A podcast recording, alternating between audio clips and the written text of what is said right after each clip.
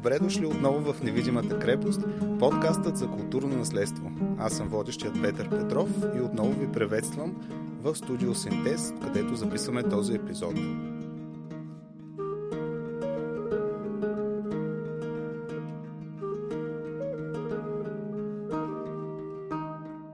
Днескашната тема в епизод 4 ще бъде по-различна. Една тема, която почти никъде другаде не бихте могли да чуете, освен в този подкаст. Ще говорим за опазването на историческия дух на градовете, или по-точно за така наречената урбанистична консервация. Имам честа да бъда с един от малкото експерти, а това е архитектът Цветомир Ценков. Той е специалист по опазване на културното наследство, завършил е курсът Шайо към Нинкана, както е докторант в Университетът по архитектура, строителство и геодезия към катедра История и теория на архитектурата. Цецо, добре дошъл. Благодаря, че се съгласи да участваш. Добре заварил, Петре. Тази тема звучи много елитарно, и аз искам да успокоя още в началото, че няма да си говорим а, само научни неща, а, няма да протече като лекция, а всъщност ще говорим много конкретно за историческия дух, за духът на мястото и дали успяваме да го опазим в българските градове. Но в началото ще направим една теоретична постановка. Така бих искал да изясниш какво представлява тази урбанистична консервация. Урбанистичната консервация е наука, която изучава градовете, изучава процесите, които влияят в формирането на градовете, изучава тяхната история, участниците и решенията, които са взимани през годините.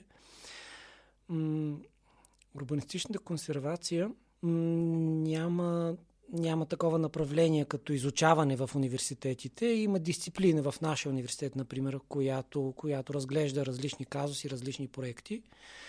Тя е популярна наука в Европа или в обществата, които се интересуват от ценната градска среда, от ценностите, от обсъждането на тези теми, от обсъждането на общото, което допринася за обществото.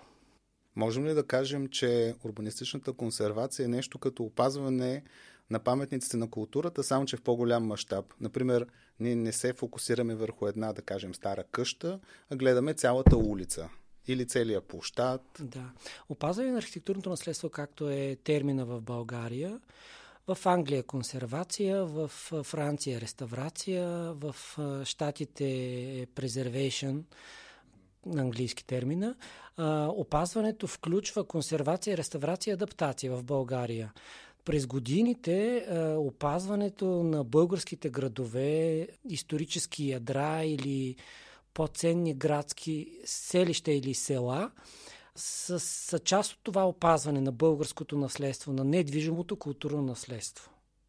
А каква е целта на, на тази целта е, целта е да се изявят ценните характеристики, които характеристики първо да се опазят, след това ако се прави нова сграда, нова структура, нов ансамбъл, да се интерпретира цен, тези ценни елементи, ценни характеристики в новото, за да има някаква приемственост, продължителност на, на, на тази структура с изявени характеристики. Аз предполагам, че всичко се върти около духът на мястото, гениус лоци. Това е което ни учиха в университета, с което започваха всички лекции по опазване. Така е, наистина духът на мястото е много важен и, и не, не винаги успяваме и като архитекти, и като граждани да го а, разпознаем и, и да, да, да го запазим. А, но освен духът, урбанистична консервация се занимава с, много, с доста материални неща. Тя изучава структурата на града, изучава изявените важните места в града, изучава м, уличната структура, изучава кварталите, размерите, големината, връзката между отделните квартали. Тя разглежда големината на отделните имоти, големината на, на, на отделните сгради, петната на отделните сгради, прави анализ на връзката между частни пространства, публични пространства, между зелени територии, между природни забележителности, между култови места, които са в града или в близост до града. Тоест, доста материални неща са свързани с, с урбанистична консервация. Тези всички характеристики, се, за тях се изготвят различни чертежи, различни силуети, разрези, в табличен вид се оформят неща, те се оценяват, може да се оцени техния потенциал, тяхното качество, за да може да се вземе след това решение кое трябва да се опазва, кое трябва да се съхрани, кое може да се направи някакъв компромис или кое не е ценно. Всъщност не всичко старо е ценно. Всъщност какъв е продукта на тази наука? Това съм виждал едни карти в Франция, в които сградите са отцветени в различни цветове. Прямо това дали трябва задължително да се запази, дали може да се промени, дали трябва да се събори. Нещо като план за бъдещото развитие на този квартал. Точно така.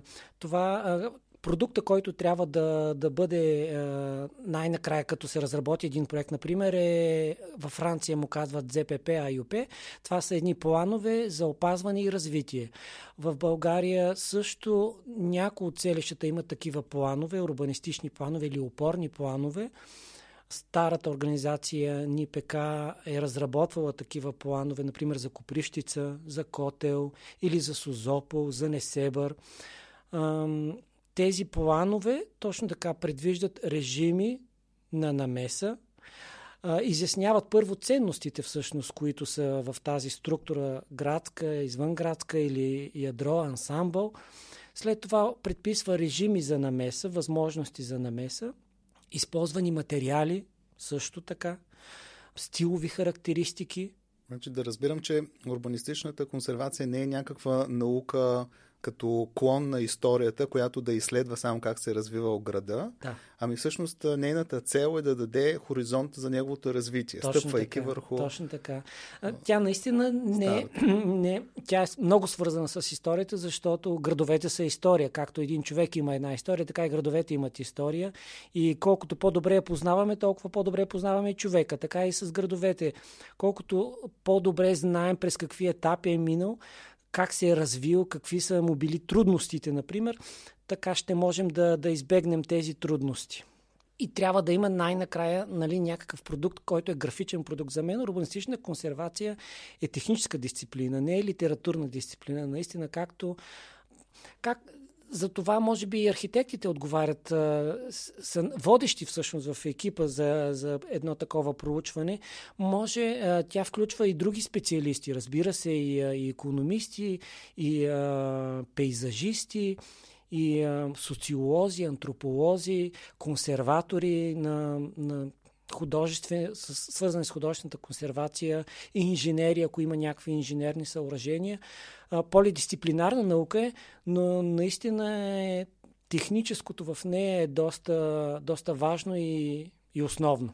Аз съм чувал често пъти да се говори за терминът исторически градски пейзаж. Това свързано ли е с тази наука? Да, да, исторически градски пейзаж е по, по-съвременно понятие, откакто от около 10 години, може би тази тема за, за пейзажите и за маршрутите стана така по-популярна. А, всъщност това е едно, една еволюция на възприемане на архитектурното наследство. Първо се е говорил за отделна сграда, след това се е говори за сградата и нейната прилежаща среда, за ансамбли, след това започва да се, да се говори за исторически градски пейзаж, за ядра. Последната тенденция е всъщност в тези пейзажи, в тази в тази класификация или еволюция е да се включва и нематериалното наследство, защото наистина материалното и нематериалното са силно обвързани и материалното наследство в момента може би така е по-модерно, по-актуално, Например, ЮНЕСКО много му обръщат внимание и работят, имат различни центрове, но градската култура или свързани, или определени традиции, свързани в града, помагат и са част от този градски пейзаж, от тази градска култура, от това градско наследство. А кой възлага тези проучвания? Това ми се струва като едни доста сериозни а, проучвания, които може би някой институт трябва да ги направи или някоя община. Това по силите ли е, да кажем, на една по-голяма община да възложи такъв проект. Според мен е по силите, разбира се, когато има желание, се намират и средства. Нали, така беше максимата.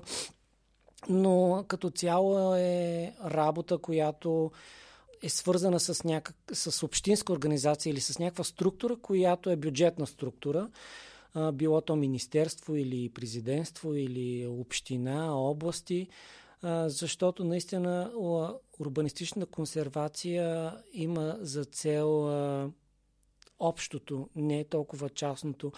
Има и частни институти, които се грижат за всичко това или а, за, за определени квартали, за определени а, структури или определени характеристики, които за тях това е а, мисия. Но разработването на по-голям проект трябва да се, да се възложи от по-голяма структура, всъщност, която да може да обезпечи всичко това. Това не са кратки проекти. Това не, не, не са проекти, които наистина са и а, как да кажа и аз, които са основно пиар. Не, те не са само пиар. Пиара е важен за тях, но те са свързани с доста проучвания, анализи и изготвяне на стратегически документи, които са важни не само за съхраняването на града, но и за развитието на града. Те може би не са и много атрактивни да се представят пред публика тези проекти. Трудни са за, пред... се представят Трудни са за представяне. с някакви схеми. Трудни са за представяне наистина, но е предизвикателство всъщност да убедиш един квартал, че определени сгради или определена настилка, тротуарна настилка или определени визуални връзки от едната улица към по-далечния хълм или по-далечния храм са важни и те са ценни за този квартал и друг квартал няма такива характеристики. И как тук е предизвикателството, как тези ценни характеристики могат да се използват от хората и от бизнеса и от общината, която управлява този процесите в този квартал, за, за по-добро живеене и за, и за бъдещи намеси. Кое да се опази и кое да се развие. Да, аз често съм чувал, че културното наследство трябва да се разглежда като ресурс, като някакво богатство. И това е практически всички гости, които идват тук, по един или друг начин го споменават. Ами ти може би трябва да поканеш хора, които които няма тази гледна точка. но да, то е по-хубаво да говориш с съмишленици, но а, така споделяме с приятели, че а, културното наследство, архитектурното наследство или градското наследство не са само на архитектите. Те са на, наследството е и за економистите, и за финансистите, и за адвокатите, и за лекарите, защото когато една среда е здравословна, хората са здрави, щастливи, харчат си добре парите, ние тук споменахме всякакви специалисти, но май не казахме нищо за археолозите. Много Доста важно. археолози слушат този подкаст, доколкото знам. Всъщност, това е една екстра трудност към урбанистичната консервация, когато трябва да се впише в градската среда и някакъв археологически обект. Аз имам така удоволствие да говоря с един от експертите. А ти поддържаш и една страница за градска археология, нали така? Точно така, да. Архитектурата, археологията в градска среда това е името и на страницата на Фейсбук страницата, в която споделям а, различни, различни новини или различни позиции за, за, град, за археологията в града. Аз ще добавя линк към дългото описание. Супер, мерси. От цял свят. Археологията е, да кажем, най-низко разположения слой в една градска среда. И а, интегрирането на археологията в съвременния град е истинско предизвикателство. В България са малко примерите. За съжаление, в последните години тези примери са и трагични, но има доста добри примери а, в Европа, наследството на Римската империя, например, или от средновековния свят, които са много добре интегрирани, които са радост и за местното население, и за туристите, и за децата, и за, и за а, археолозите, и за историците, за всички, които са свързани и които имат отношение към този етап от човешкото развитие. От различните етапи на човешкото развитие, защото археологията е от различни периоди. Аз се спомням един коментар, който бях прочел във Фейсбук преди много години, може би 2014-15, когато се откри Ларгото, археологическото ниво под куполите, точно до президентството. И в коментарите някаква жена беше написала, че тя иска да живее в удобен град, а не в туристическа атракция. Това много ми направи силно впечатление, защото тогава аз мятах, че археологията преди всичко има значение за туристите и това е един пиар проект, ние да покажем колко е древна столицата ни и там да развеждаме, и аз като гид също така, да развеждаме гостите на града и въобще не си бях давал сметка за друга гледна точка на обикновените хора, които живеят в града и виждат в тези разкопки препятствия. Тоест ти сега трябва да минаваш през подлез, трябва да заобиколиш. Археологията не е проблем.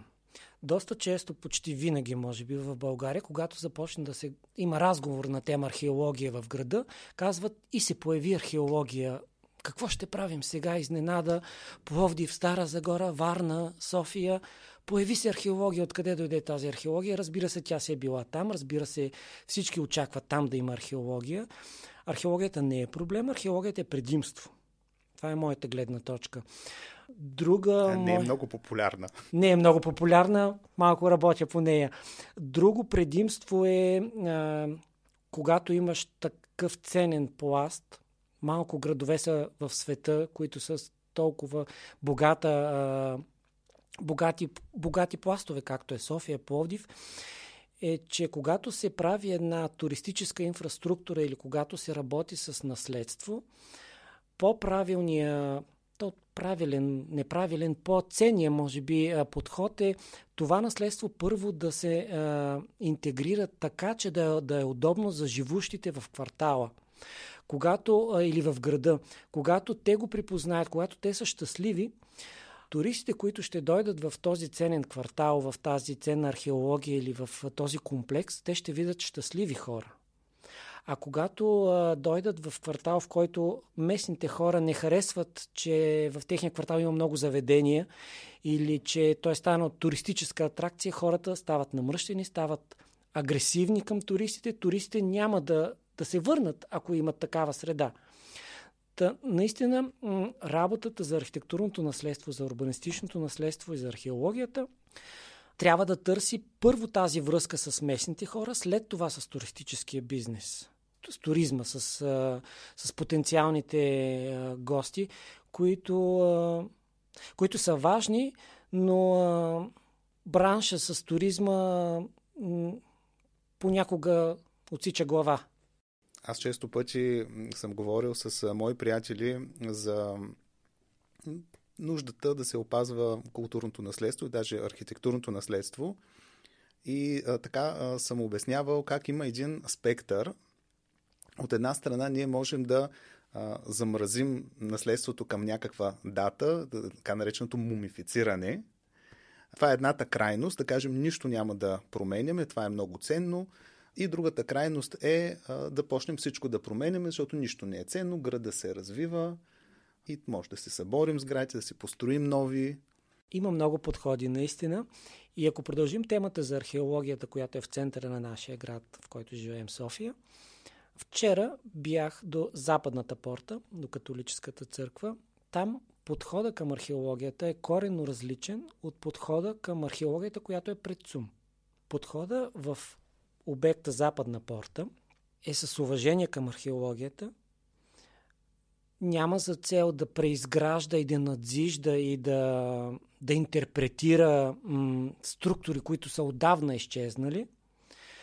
А в проекта, който е в реализацията, която е там, която всеки може да види улица Джордж Вашингтон до католическата църква, се усеща духа на времето, запазена е патината, което е най-трудното всъщност в работа с архитектурно наследство, с археологическо наследство в Стария град, да запазиш старото до толкова, че то само да разказва или то да, то да не е пречка за съвременния живот. Да не изглежда се едно Да не изглежда вехто, да, да не изглежда старо, да, да не изглежда и ново построено, да, но да професионалистите могат да разчетат нали, къде е консервационен надзид, къде, къде има нова алея или къде, а, къде има някаква нова намеса, но обикновеният посетител общо взето е наблюдател, който няма Понякога има подготовка, понякога няма подготовка, зависи съответния човек, но това е до неговата култура. Дали той иска да види президен град,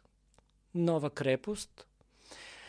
И по тази, по, по това разделение И в Европа, разбира се, има и разминаване. Например, англичаните много обичат да съзерцават руините. Във Франция не е така. Във Франция има подход към по възстановяваща реставрация, която доизгражда, прави обекта по-съвършен. В Италия има повече творческа намеса, по-силен дизайн. Те са силни в дизайна. България не мога да кажа кое е, какво е направлението, но, например, двата обекта, за които тръгнах да разказвам, Западна порта и а, комплекса, античен комплекс Ларгото или да, така се така казва. се казва, да, да. Той е към музея на София. Всъщност са, са различни под, подходи.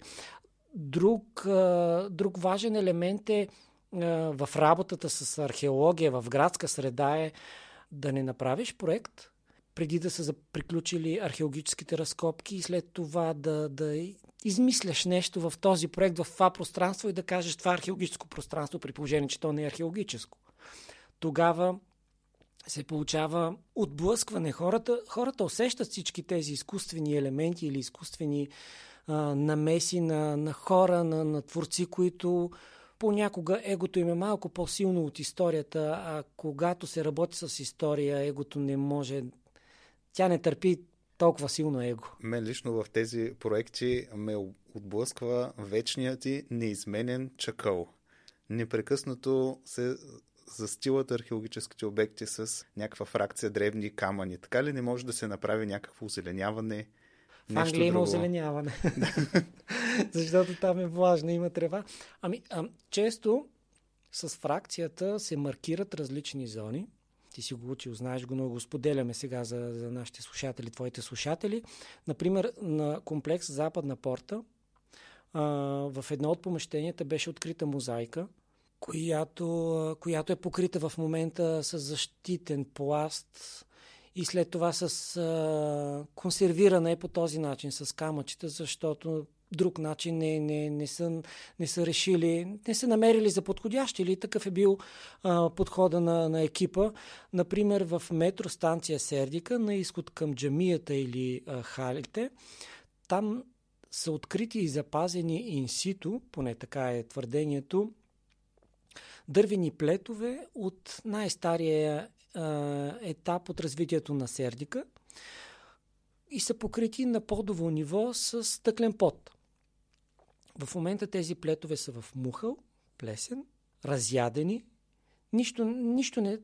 Тоест, унизително е да се гледа по този начин експонирано, експониран пласт от, от историята на София. И то е доста фрагментарно, някакси не може да, да се свърже с другите обекти. И наистина подхода чакъл, камъчета, речни камъчета, стъклен пот или покритие, или а, изваждане на мозайката и експониране в музей, да не бъде инсито, да не бъде на място, са дискусионни винаги и така трябва да бъде. И решението трябва да, да се обсъди с, в екип, с повече хора и с, да се чуят различните мнения и интерпретации.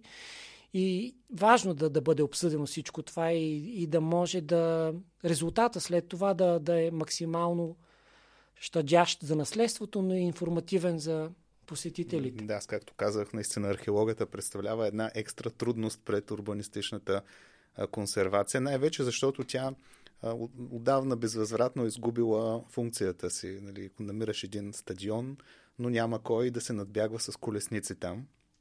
Не така обаче стои въпроса с възрожденските селища, където всъщност старите къщи биха могли да намерят много лесно нова функция, например да станат семейни хотели или някакви заведения, ресторанти, Airbnb-та, занаячиници, какво ли не – и като че ли стария дух, духа на мястото, най-добре е опазен в такива места, като Стария град на Трявна, Жеравна, разбира се, Копривщица, най-известната и много други подобни. Ковачевица. Ковачевица, да. Това Какво са... че е мнението там? Да. А, това са селища, които от години а, имат статут като резервати, архи, архи, архитектурни резервати или архитектурно-строителни резервати, зависимост от а, характеристиките на, на съответното селище. Моето мнение е, че в някои от тях е по-правилно новите намеси да използват традиционните технологии на 100%. Аз съм привърженик на, такова, на такъв подход. Тоест, ако се строи пристройка към хотела, тя да се построи с а, старите технологии. Ами там няма хотел, там са къщи. Къщата хотел да, къща предвид. хотел. Да. Ами, има нещо друго. Трябва ли да се прави пристройка? Трябва ли тази къща да се разширява? Една интересна история от, от преди около 10 години, да кажем. Бях на, в Ковачевица на едно събитие, което беше организирано от Министерство на земеделието, ако се не лъжа, бяха поканили специалисти, френски специалисти от Организация за пейзажните градове. Бяхме в Ковачевица и на тях им направи много бързо впечатление. Го споделиха с нас, че Ковачевица има ядро от къщи, след това има периферия от плевни и след това има обработваеми, чак обработваеми не, но има ниви някакви, има а, за зеленчуци, за плодове, за сено, различни, различни такива стопански имоти. Урбанистичната консервация, според урбанистична консервация, подходът е такъв, че плевните не трябва да се застрояват, за да, станат, за да стане селото по-голямо. Обработваемите земи не трябва да се застрояват. Тоест, характеристиката на ядро, периферия, обкръжаваща зона трябва да се запази както е, както е, както е заварено. Тоест, тази, този хотел, затова споделих всъщност, този хотел трябва ли да стане по-голям? Трябва ли да има пристройка? Ако трябва да има пристройка, не може ли всъщност тази пристройка да е съседната къща? В смисъл, традиционният подход в исторически селища не е най-добрият подход. Традиционният подход на строителство да оголемяваме, да правим по-луксозно, да завладяваме или да правим по-лесно нещо. Да, паветата се хлъзгат, да, паветата или кълдаръма тракат понякога. Трябва ли да сложим по-удобни павета или асфалт? Не, не трябва. Точно за павета си говорихме с архитект Георги Цапко в предния епизод за случаят с риолитните павета в Брацигово. Аз ще издам, че ти също си част от този проект, за който говорихме. Ако не сте го слушали, това е епизод номер 3. Може би да кажеш две думи и за Брацигово, да направим една връзка между епизодите. С удоволствие. Бях поканен от наследство Брацигово за една лятна школа, в която и ти участваше, да върна топката. Тази лятна школа е по проучване, работа с ценна сграда в исторически контекст, центъра на Брацигово и изготвяне на проект. Целта беше да се сработим с млади колеги, архитекти, инженери, имаше геодезисти. Нещо, което в България, може би преди 30-40 години е правено в държавната структура на НИПК, но в момента никъде не се прави и не се преподава. Ние успяхме за 3 дни да съберем а, около 20 архитекта, мисля, че 3-4 инженери, които заедно в екип бяхме с а, архитект Еми Маринска, архитект Стефанов и архитект Георги Цапков и мой милост. И проучвахме една брациговска маза. Каменна къща, която вероятно е използвана за стопански нужди. Сграда, която дълго време е била скрита в, между другите къщи. Пристройки, надстройки. Настройки не, но е била, била е изненада. Откриването, събарянето на навеса пред нея е изненада дори и за брациговци. Това събитие показа, че има хора в България, които а, имат отношение, млади хора, че такива събития които след това могат да прераснат и в школа за консервация, реставрация на, на, на, на обекти, в обучение на специалисти за реставрация и консервация или обучение на млади специалисти в такъв подход, какъвто с колегите сме споделяли и имаме, имаме като цяло обща, обща визия. Та, да, това са стъпките всъщност, както за, на, за добрата архитектура казва, че трябва добро градоустройство. За един добър проект по консервация и реставрация трябва едно добро проучване, проучване още от, на, на урбанистично ниво. Т.е. да се изясни урбанистичната ценност на самия обект в града, в квартала, неговата връзка с други обекти в града или в съседни градове, неговата стилова сти, неговите стилови характеристики. Има мази в, в Пловдив, има мази, има в само да кажем Пещера. за какво е да. това. Всъщност е един с нас стопанска сграда, да, нещо като склад. Да. Наистина това проучване а, и такъв е така, така сме учили и ние в а, този курс, който изкарахме към Нинка на Шайо и, и в университета също така ни е преподавано, че урбанистичното проучване е важно и основно. След това се започва самото проучване, анализ на сградата, патологиите. Това Мислиш е ли, че събитието. такова едно проучване урбанистично е лукс? Не всеки може да си го позволи или обикновено хората нямат и време. Ако сградата има характеристики за архитектурно наследство или за инженерен обект, който има ценни характеристики за археология задължително или обект на художествена реставрация, консервация, трябва да се прави такова проучване. Трябва да се прави. Наистина, ако има стенопис в тази стая, в която сме, за, не, за него също трябва да се направи това проучване с а, школа, автор, а, сходни, а, сходни стенописи от определения период, собственици на сградата. Важни са тези проучвания. Може би са, може би да, изглежда отстрани, че е лукс, но всъщност, както всеки човек се грижи за здравето си, така и за старите сгради, за ценните сгради, трябва да се погрижим, а всъщност грижата е чрез проучване и проекти след това за съхранението им. И всъщност така може да намерим реално модели, които, с които едно място да се прочуе и да стане характерно, както за Ковачевица разказа да. тази концепция за перифериите. Много интересна. Аз, да. примерно, ако сега водя някаква група туристи там, със сигурност бих им обърнал внимание на това и бих им казал, че вие се намирате на едно специално място. И това вдига акциите специално. на дестинацията. Точно така, точно така да. А, а много интересно, че там по същия начин а, в Ковачевица, когато бяхме, целта беше да се изготви един проект за една сграда, която е частна сграда всъщност. Аз и колега бяхме направили архитектурното заснемане на сградата, но признавам, нямах този поглед на тази урбанистична характеристика. И когато французите го споделиха всичко това, той е радостно да чуеш нещо такова, че те са открили и че те разпознават. Те имат опит, нали? това им е професията всъщност и с годините са били на много такива селища и а, много по-бързо с годините един човек, като работи в определена област, разпознава тези ценни характеристики.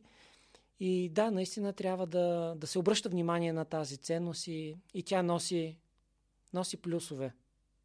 Към края на разговора ни аз искам да поговорим задължително за един феномен, който се наблюдава в няколко вече български града – това е възраждането на определени квартали и превръщането им в центрове на културния живот. Като разбира се, най-известното такова място е Капана в Пловдив. Може би той служи като модел за други места. В София това е квартал, т.е. квартал, който така се нарича квартал. А, но знаем и за шести участък в Габрово или за квартала Таляна в Варна. Да, и едно допълнение. И в Стара Загора има такава инициатива. Не разполагам с проучванията на нито един от тези проекти. Не мога да... Мислиш ли, че те имат някакви проучвания или по-скоро се случват от само себе си? Знам със сигурност, че за Капана е правено такова проучване 80-те години. Майката на архитект Георги Цапков е участвала в екипа. Тогава то, това проучване, урбанистично проучване, е правено от структура на НИПК в Пловдив. Те са били командировани във Франция, за да видят техния подход. Тоест, този, след това това проучване не знам до каква степен е използвано от общината и от местната инициатива на Капана. За София, например, имаше обществена поръчка. Тази, продукта от тази обществена поръчка за квартала зоната, която е между Дундуков, Сливница, Мария Луиза и Василевски, да кажем, или Раковска. Това е общо взето обхвата. Няма обществено обсъждане, няма представене, няма... Не е стигнала до мен информация. Може да се е случило, но общо взето следа темите. Не съм чул местните хора да бъдат въвлечени в този проект. Това, което вече го споменахме, че е едно от основните и най-важни неща. За другите проекти наистина е важно, важна тази публичност. Не е затварянето. Наскоро и в Велико Търново имаше събитие, което, което цели съживяване на, на тяхното историческо ядро. Но, но наистина такива, такива проекти, такива събития в определени моменти се правят повече за пиар, правят се за реклама на някое ново заведение, например, което се открие като реклама. А всъщност това е една работа, която не е за един месец, не е за два месеца, не е за три месеца. Тя е за години работа, за различни екипи, за различни поколения хора, защото в един град има място и за млади, има място и за стари и трябва да има. И то това е богатството на градовете. Да, хубаво е, че се говори, но, но какво като се говори? Като има визия за София, какво се получи?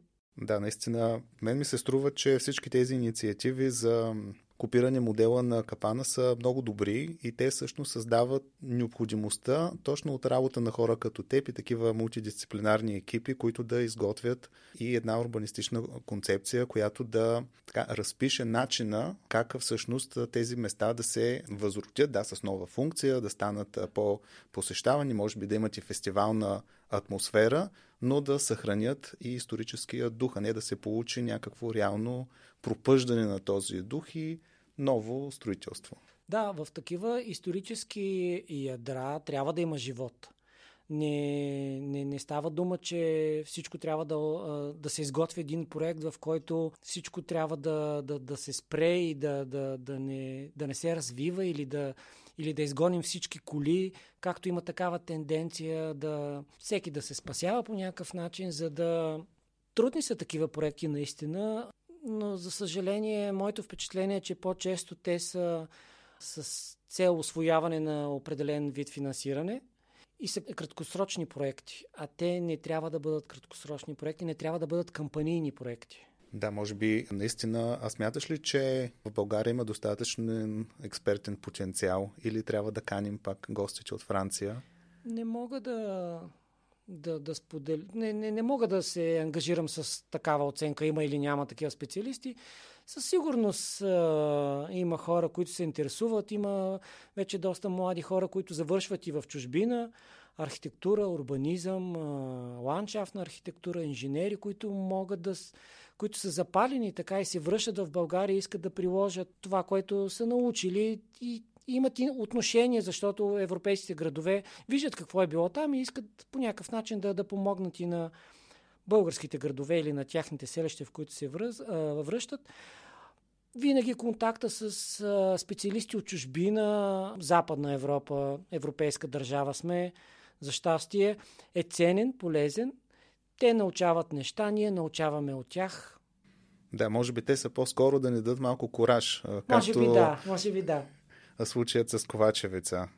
Аз се надявам и нашия подкаст днес да допренесе малко за популяризирането на урбанистичната консервация, да може да гледаме и голямата картина, когато си мислим за историческата среда и да почнем да я възприемаме като една, като една жива структура, която а, тя от миналото ни е подава по някакъв начин на къде трябва да вървим, ние да я развием по подходящ начин. Да, да. Ще се съгласиш ли с да, това? Разбира се, разбира се. И а, да сме позитивни всъщност, защото ние живеем в една историческа територия. Наистина Балканите, нашите градове са исторически. Стари са, а, стари селища са от различни епохи с различни богатства, с минерална вода или с а, крайбре, реки, които са били по-пълноводни. Сега може да не са толкова пълноводни или пристанища, стария Одесос, хубавата крепост в Видин, която е Баба Вида, или в Русе, археологията, която може да бъде а, интегрирана много, много по-успешно и много по-богато и красиво да, на, нашите градове са богати и трябва да сме щастливи от всичко това. Не, не е лесно, но, но е интересно. Много ти благодаря. Предлагам така да завършим. Благодаря и на всички, че останахте до края на епизода.